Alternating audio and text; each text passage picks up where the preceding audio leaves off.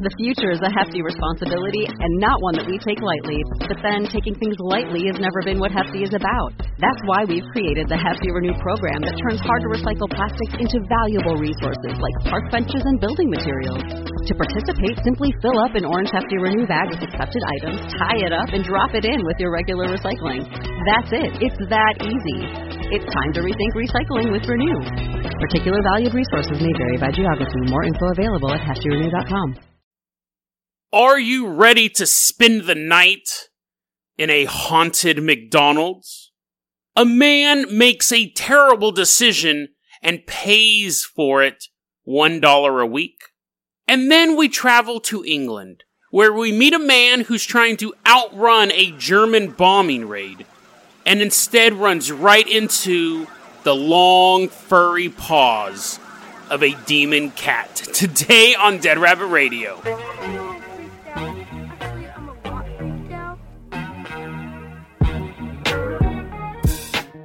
Everyone, welcome back to another episode of Dead Rabbit Radio. I'm your host, Jason Carpenter. I'm having a great day. I hope you guys are having a great day too. I really do. I hope you guys are having an awesome day. We got a lot of stuff to cover, so we're just going to get started here. First off, I gotta say thanks to my newest Patreon, McCall Bong Labal. Thank you so much, McCall. I actually asked, hey dude, can you tell me how to pronounce your name? And he sent me a vocal file, so I really, really appreciate that. It's always helpful when I know how to pronounce your guys' names. So thank you. And it's also helpful when you guys support the Patreon. I really, really enjoy that. If you can't support the Patreon, that's fine. Just help get the word out about the show. That helps out a lot as well. So we're going to toss McCall the keys to the Carpenter Copter. Go ahead and grab those keys. We are first flying off to Pueblo, Colorado. We're flying. We're going to fly low. I want to enjoy the mesas and the, the like the ground and stuff. Is isn't uh Wait, no, I'm thinking of Arizona. Never mind. Go up, go up. I was thinking like it was all like you know like magical Sedona, Arizona stuff. Colorado is just a bunch of mountains. I'm used to mountains. Take us up high, McCall. Flying over, and we're gonna land in the parking lot of a McDonald's. It's 3:30 a.m. Super spooky, right? That's the spooky time. Now, we're putting on our McDonald's employees uniforms because we're actually working at McDonald's right now and we're loving it. We walk in, we're saying hey to our buddies. We should all get a job together. We should just all have, I guess that's a cult. Never mind. I'm like, we should all move to a commune and grow potatoes. We're all hanging out at this McDonald's, dancing around. We have a dunk tank built over the deep fryer. You're like, Jason, this is a terrible idea. It's only a terrible idea if I'm able to hit the target. Throwing potatoes. Do they actually have potatoes there? We're doing all sorts of stuff at this McDonald's. We're doing the twist on the tables. The real employees there are quite disturbed, but they're not really disturbed by our antics, even though we're super annoying at this McDonald's. This is a McDonald's in Pueblo, Colorado, and this just happened on February 13th, 2020. The employees, it's 3:30 a.m. The employees are working on this McDonald's. I'm assuming it's a 24-hour McDonald's, but it's possible they're just the cleaning crew. And they hear outside in the darkness surrounding this McDonald's. You got the big, expansive parking lot, parking lot lights shining down, just singular circles of light trying to cut swaths through the pitch blackness. And while they're cleaning up, they hear over the bustling noise of a bunch of young McDonald's crew people doing McDonald's crew stuff.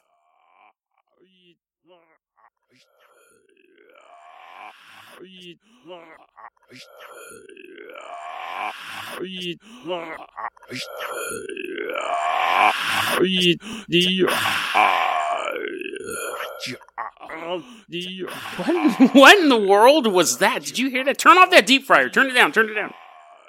Did you hear that? Other employees like I, I heard something. Sounded like it was saying something, but not in any language that I, I know.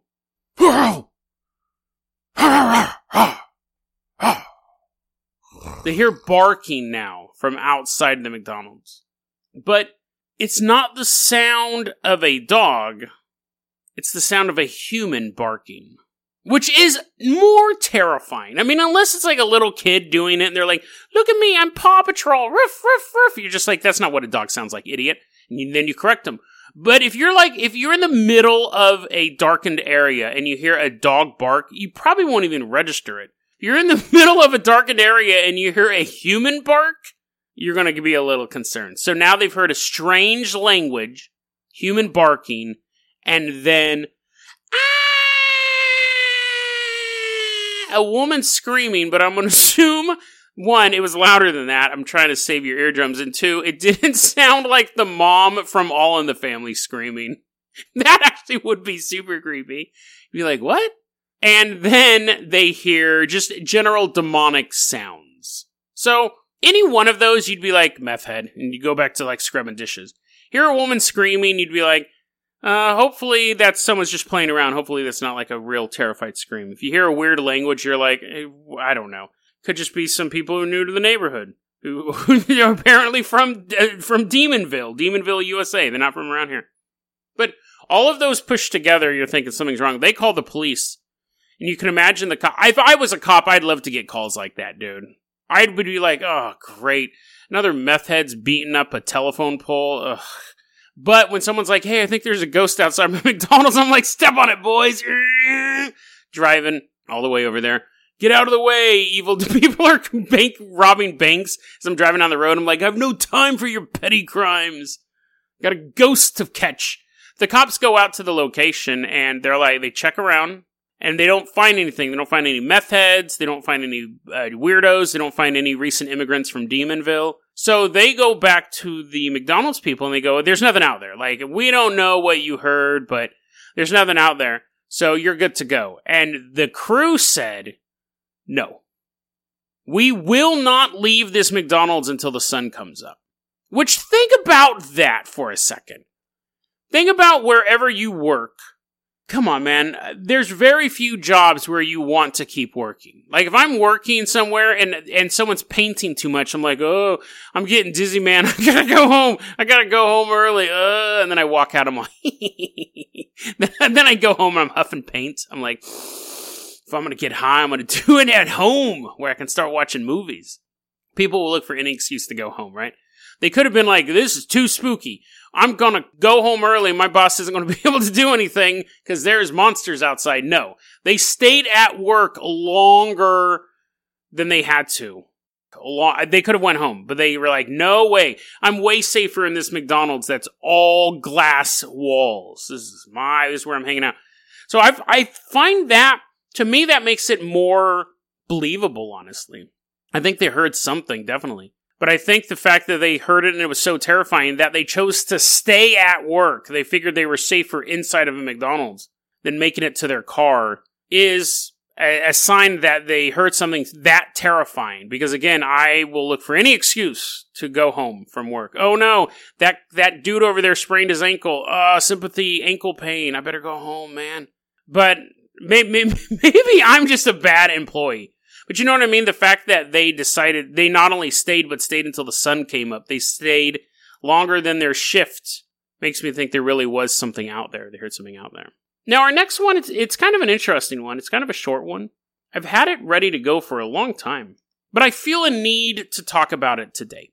December 31st, 1982. We're in Fairfax County, Virginia. There's a guy named Kevin Tunnell, 17 years old, young man, driving home from a New Year's Eve party. His friends go, dude, you're way too drunk. You're no, no, no, man, I'm good. I'm good. Quote, nothing will ever happen to me. His friends are like, why did you just say quote? Why did you quote yourself? And he's like, I assume that that statement I just made will play a huge effect in my life. He's driving home, drunk. He's super drunk. And at the same time, Susan Herzog is driving home as well. She's a mile from her house. She's sober. He hits her kills her. He survives. Charged with drunk driving, charged with involuntary manslaughter. Gets found guilty. 1982, though, was a different time. This was before Mothers Against Drunk Driving. This was before Dads Against Drunk Driving. Drunk driving was just a thing you did. It was a stupid decision you made, but there weren't all of the laws against it. I mean, there were laws against it, but it was no, I mean, nowadays you can, it's bad. Like you can serve some serious prison time. I know a guy who he was driving with his girlfriend and their friend and he got in a car accident. They were visiting Arizona. They got in a car accident and the friend died. And the driver was drunk. He was taken to jail And within like a couple hours, he has to process all of this stuff. One, his best friend's dead. Two, he's facing 10, 15 years in prison. This guy who'd never been in trouble with the law. And his fiance, who's actually, I know the fiance more than I know him, but the fiance is now in Arizona and her friend is dead and her, her fiance is in jail facing 10, 15 years in prison and she has no way to get home. Anyway, so it's totally different now. I mean, like you're, when you get hit with that drunk driving charge, you're like, this, and when you cause a fatality, a regular drunk driving charge, a regular drunk driving charge, I think can even still just be like a year of like no, of no license and stuff like that. But when you kill someone in a drunk driving accident today, it's a big issue. Back then, he got three months probation and one year community service. And there's a civil penalty. The judge goes, We're going to give you a civil penalty for this as well, because that's not right. The judge is like, That's ridiculous. So we're going to give you a civil penalty as well. You got three months probation, you got your one year thing. The laws hadn't caught up to the, the brutality of drinking and driving. Every week, Kevin Tunnell had to write a $1 check, mail it to her family. It only added up to $936. Not a lot of money even back in 1982. But he couldn't do it. It broke him. 18 years every week writing a check. Pay to the order of the Herzog family. Put in an envelope. Susan Herzog, family's address. Drop it in the mail. Next week, pay to the order. A constant reminder. In 1990, he actually got um, thrown in jail for 30 days because he was stopped sending the checks. He did 30 days in jail and then he gets out and they're like, you have to keep sending these checks. You have to do it for 18 years. You got to send these checks. Susan Herzog was 18, by the way. She was 18 and that's why there's these, she has to, he has to write a check for every year she'd been alive. So every week he was reminded of that pain. And one day he sent a box of checks that were pre-written out and says, here's the next couple months of checks plus an extra year of checks. I paid you an extra 52 bucks. Family sent it back. They said, no, you got to write a check every single week. Send it to us. And he said, you know, I'd be up at night. I'd hear something in my house and I'd think, she's here. Susan's in my house. Her ghost is coming to haunt me. He ended up completing his thing of writing the checks. He also does, uh, as of the writing of this article, which was a couple years ago, he was still doing community service stuff, talking to people about drunk driving. Susan's parents, they both joined MADD, Mothers Against Drunk Driving. They're not going to be like, no, sir, you're not allowed. Obviously, all the help is needed. Their other daughter, after they had joined Mothers Against Drunk Driving, they had another daughter that got hit by a drunk driver, has a permanent limp now, but is otherwise fine. Now, I, I came across that story. I thought it was an interesting story about crime and punishment and the mental toll on people. The simple act of writing a check broke him to the point where he just couldn't do it. His quote was, you get to a point where you kind of snap and say, it hurts too much. You know, and all he's doing is writing stuff down. I know a lot of people are like, oh yeah, I could do X, Y, and Z. I could be like this total badass criminal. Anyone can be a badass criminal. It's a matter of living with it, not for the next week or next eight weeks. It's a matter of living it for the next 30 years, 40 years, 50 years. Very, very few people can do that um, generally it does haunt you.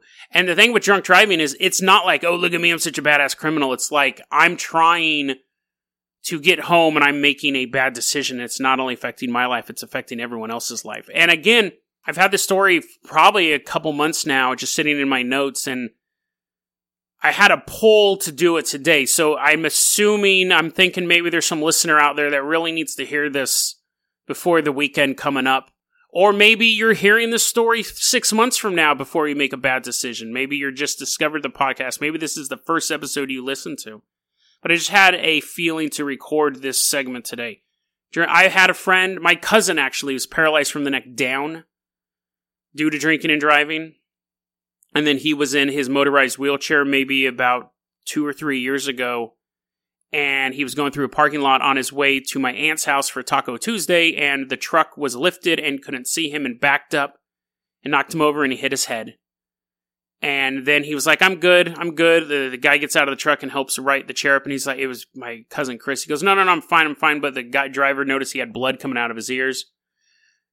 Called the ambulance. He died at the hospital that night. Um, Yeah, so I mean, drinking and driving is a serious. eh, I mean, obviously, it might kind of sound trite, but um, I, I think hopefully this episode stops you, stops you this one time. You might go, oh, you know what? I want to. I don't know.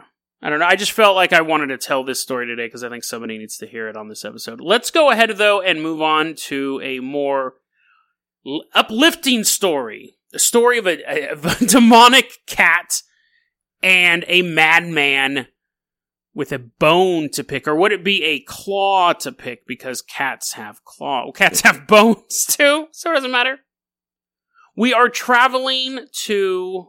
We are traveling to London. So McCall, get that helicopter going. Get it warmed up now. We're going while he's warming it up. We're giving this. He's like, I want to hear the introduction too. We're like, yeah, yeah, yeah. Just work on the copter, bro. I'm giving the. I go, hey guys, come over here. We're gonna talk about this. McCall can't hear this part. So we're gonna go to London, and it's October 1943. And one of you guys goes, "What? What's the exact date?" And I go, mm, kind of look down at my feet, and I go, "It's one of those stories." And everyone's like, "Ah." Now, what I mean by that is there are a lot of stories that I come across that are super vague, and they shouldn't be. Because the people involved in the stories, this would be the most important night of their life. So generally, when a story doesn't have a specific date, it tends to lean towards it being fake. And I originally heard about this story on Backpacker Backpackerverse. And at this point, it's almost a full revolt. And I'm like, guys, guys, guys, guys, guys, hold on, hold on. Now, for you guys who don't know, who are new to the show, Backpacker Backpackerverse, I haven't talked about him in a while. I've very been very, very restrained. However, the episode I did recently about the Popo Bawa, I found that on Backpackerverse, and that was a great episode, so mm, don't get mad. Backpackerverse, for the new listeners, is a website that is basically like a California hippie psychic website, but they also tell ghost stories, but they make them up. Now, this one's not made up. Neither was the Popo Bawa. Well, I mean, they might be made up in the fact that they don't exist, but I'm so sorry. No, you exist, Popo Bawa. The thing is, is that they tend to exaggerate certain details. So we're going to go into that in mind. So we're going to turn back and I made McCall wear big headphones, big of those big old aviator headphones. I'm like, you can take this off now. We are hopping back in the Carpenter copter. Take us up, McCall. We're going to London. Again, not a very specific place. And there we're going to meet a man. Well, I guess that is a city. Pueblo, Colorado. I didn't give you the address of the McDonald's. That was real, though. Anyways, we're traveling to London, and there we're going to meet Howard Leland. So, hello, Howard. Pip pip, cheerio. Shaking hands with this guy. He works for something called Air Raid Precautions. Because it's 1943. Did I say that? So, we're in the middle of World War II. So, we're not just going to London and like drinking milkshakes over there and stuff.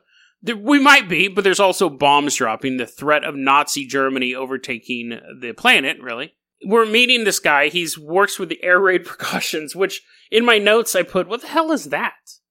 Like, what is, you have your air raid precaution is the air raid siren. I can just imagine these sirens are going, bombs, and a guy's like, look out everyone, bombs, B- bombs, run, run. It's like the one thing you can't hear is the man running through the city going, bombs, everyone, bombs, bomb. What is your job? That's a made up job. That's the job that they give the idiots who can't have any other job in the military or really in civilian life. Yes, Howard, you're warning people of the bombs. You're doing a good job, a real good job. Here's your medal. It's a gold star. He's like, thank you. Dude, you either hear the air raid siren or you don't the guy running through the street. Now, I'm sure someone might email me and be like, this is actually like a super integral job. They repaired the air raid sirens. Whatever. Air raid precautions. Look out, guys! Bombs are coming! Huge explosions everywhere. See? Anyways, there's a bombing run. He's out in the middle of nowhere, and there's a bombing run. Basically, it's the sound effects of a game of Battleship, electronic Battleship. But in real life. So he's running, he's outrunning these bombs. He's like, oh no, I gotta warn people of these bombs that have already fallen. Look out, guys, a bomb blew up.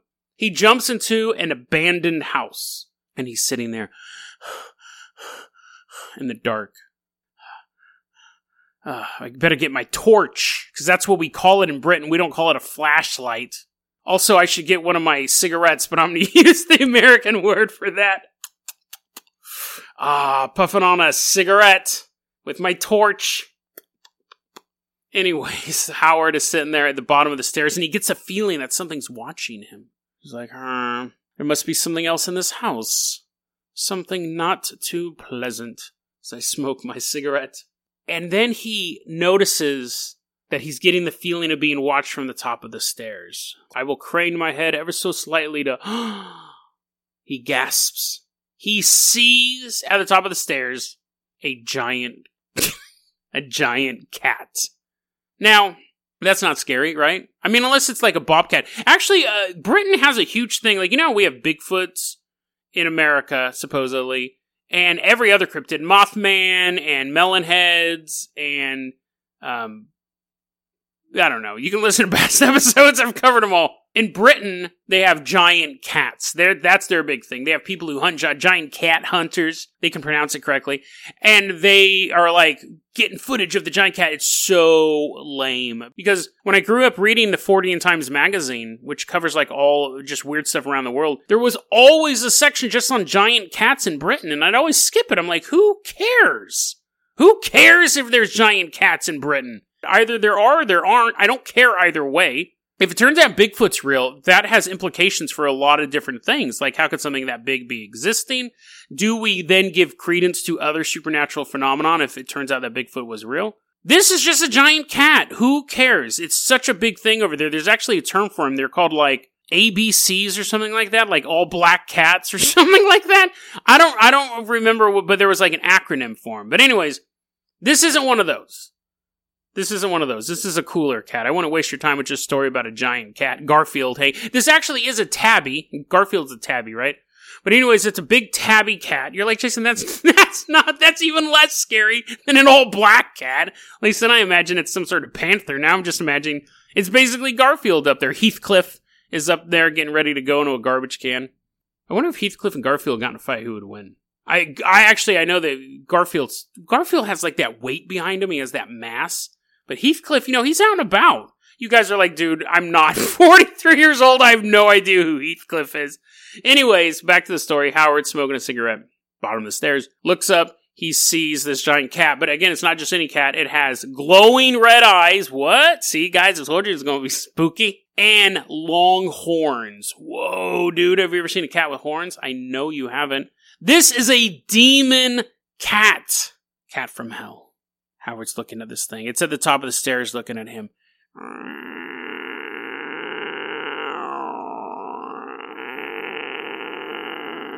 Making that super annoying cat noise, and Howard snuffs out his cigarette, focuses his torch on the creature,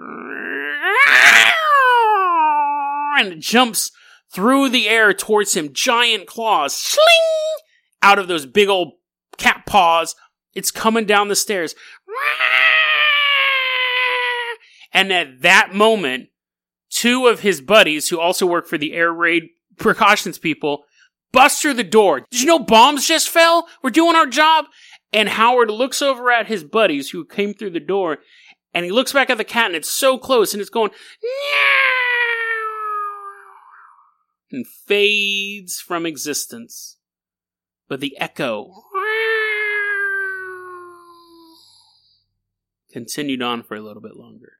Cat never got to him, but what would have happened if it did? Well, that's the part Backpacker Verse made up. That's the part Backpacker. This is the way I first came across this story. So this is a real cryptid story that has been going around in the paranormal world. It's not super popular, but you can find a lot of sources on this. But it's not it's not one of the big cats of Britain. According to Backpacker Verse, the cat comes down and slashes his arm open with big old grody cat claws and then super realistic blood shot out of the wound and he goes, no! And then the cat disappeared and he's holding his bloodied arm, his chewed up to pieces. And to this day, the scar still remains of the demon cat that none of that happened. None of that happened. There's a questions over whether or not the story happened at all. And I think it did. I think it's vague. which makes me a little suspicious about it, but there's there's some follow up to this. But then Backpacker Verse just adds that he actually gets maimed by this thing. What? Well, okay, Backpacker Verse, you gotta make it a little sexier, I guess, but let's go back to the real story. So apparently what happened was Howard Leland was traumatized by this event. Traumatized by this event, right? So Howard Leland ends up meeting or going to a clairvoyant named John Pendragon and goes, "Oh, you know, I heard that I heard that you're really good at making stuff up and people believing you." And John's like, "That's how I get paid. That is 100% my profession. I simply make vague guesses and rubes like you believe me." and Howard Leland goes, "Perfect. That's what I want." He goes, "I ran into this demon cat at this house." And he pulls a map out. He goes, "This house right here." And John Pendragon goes, This house? And puts his finger on the map. And he's like, Yeah, that's the house I just pointed at. And he goes, Oh, yes, that house. My, my, my powers, my quote unquote powers are activating. I can tell you what happened at that house. I can tell you that something's in my head now. I'm seeing images. I see a man surrounded by a dozen, no, a hundred angry, hate-filled cats. And now he's he's holding he's looking directly at the camera. He's looking directly at the camera. He's holding a noose. Oh, the connection's been broken. And Howard Leland's like, that sounds insane.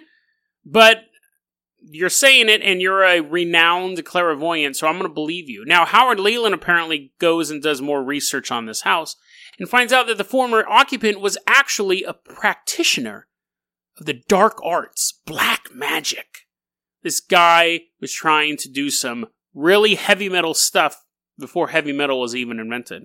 And he did it with cats. He had, apparently, according to neighbors, hundreds of cats in his house. They're just hanging out. You can't walk anywhere without stepping on two or three cats. And of course, they're hate filled because one, there's 100 cats crammed into a house, so you can just imagine the smell. Two, he's sacrificing them. This former occupant is taking these cats, he has an altar built for him, and he's sacrificing these cats. Now, eventually, I love this. Uh, this is a quote from um, cryptids.fandom.com. This, this is probably the greatest sentence researching this. Quote, he eventually went insane and hung himself at the top of the staircase. I don't think hanging yourself is the symptom of being insane. I don't think he eventually went insane. I think he was insane the first time he started sacrificing cats. And I would definitely say he was insane when the time when he said he had 50 cats in his house and he goes, "You know what I need?" Double this amount. I think that's when he went insane. I don't think he eventually, I don't think the hanging himself was the sign he was insane. He was insane long before that. So, you go, Jason, this is interesting because you just said to this guy, this clairvoyant John Pendragon, was a hack, was a fraud. You're saying all that stuff, allegedly. I didn't say allegedly back then, but I'm saying it now, so it still works. But Howard Leland went and he did this research on his own, and the thing matched up. Well, here's my thing. What I believe happened with this story, again, assuming any of it's a truth, assuming it's not some viral marketing stunt for some horned cat 8-bit roguelike video game that's that's going to come out in 8 months, assuming it's not that. Here's the thing. Generally what happens and it's really easy to control the narrative on this. Let's say I'm a clairvoyant. I've told you I used to work for a psychic phone hotline and all that stuff. It's a really easy trick to pull. You come to you call me up and you'll say, "Hey, can I make an appointment? I need to check out something. I had this experience with a horned cat." And and then I kind of put the phone on hold and I laugh and then I go, "Ah, yes, yes, the horned cat." Yes, tell me some information about yourself so I can prepare something. And you coach, you're maybe not that blunt about it, but you say it in such a way that the person gives you information. They don't know you're giving information. And in this case, all John Pendragon would have to know is, do you roughly know the location of where you were at? And he'd be like, yes, I was, during that bombing run. I worked for the Air Raid Precautions Board. John puts the phone back on hold. oh my God, I'm going to make so much money off this rube. Oh, yes, you do a lot of great service for our country, sir. Once he knows a general location, you can just do research. Because if this story's true, and again, we're going to assume it's true, Howard Leland was able to find this information, which means that John Pendragon could have found the information first and had the quote unquote vision. It's very, very typical scam. So it's possible, I will believe that I will believe that there was an occultist sacrificing cats because we know people do that. I would believe a man ran into a demon cat during a bombing run because, I mean, why not? It's funny because I would believe both of those stories before I would believe John Pendragon had any sort of clairvoyant power. That's one thing, you know, now I'm saying that, that's one thing that I'm extremely skeptical on. Because I know the tricks behind it. Because I've done tarot cards and I've done fortune telling and stuff like that. I know how it works. And not only do I know how it works, I'm really good at it and I do it all the time. It's just a subtle manipulation and it's looking for reactions in you. And that's when I'm trying to figure out something about you. When I'm reading your future or your past. Because when I do the tarot cards, first off, I tell you what your past is, then I tell you your current situation, and then I tell you your future. By the time I get to your future, you're so convinced. Now this has become a debunking psychic thing. Goodbye, horned cat. Now that you've become so convinced because I got the first two kind of right, and I tool the message, so I'll be looking at you, looking for subtle shifts in your eyes. And you'll do it either way. It won't be like, I'll be like, oh, you used to rob banks and your eyes shift from side to side. If I'm wrong, you'll have a reaction too. And some people try to really hide their body language because they know the trick. I've done it over the phone. When I was a telephone psychic. I've done it over the phone. That's just guesswork. But yeah, so it's I'm super skeptical of it because I've never seen anyone fake a haunting other than go, "What's over there?" Oh, your mom. like fine. Like you you made me turn around when we were in a haunted field. You tricked me, but I've never seen anyone in real life fake a haunting or fake a UFO sighting and things like that. I have faked psychic powers. So I'm super suspicious of that stuff. So anyways, haunted demon cat? We'll bring him back. So so it's possible that there is a demon cat and that even offers up a more interesting question. Was the demon cat a conglomeration of a thousand cat souls that had been sacrificed in this house that had become a monster cat? Or how i like to think of it a man who spends his life sacrificing cats which I don't normally like to think about guys who do that. But a man who spends his life sacrificing cats must really, really hate cats, right? He could have picked anything to sacrifice frogs or mushrooms or something, but he sacrificed cats for unlimited power. And in the end, it's his soul trapped in that house in the form of the thing he hates the most a cat. And not only is he trapped as a demon cat, he's impotent. He's a useless demon cat. He couldn't even attack this one dude. He just jumped down the stairs and then disappeared when his buddies showed up. So you could have a man looking for power from beyond the veil, calling on the Dark Ones to turn his fury and rage into something useful to him. But instead, he just became a big old house cat with long horns, red eyes. And if there's any justice in the universe, when this house cat isn't jumping down the stairs and disappearing, doesn't even get to eat lasagna.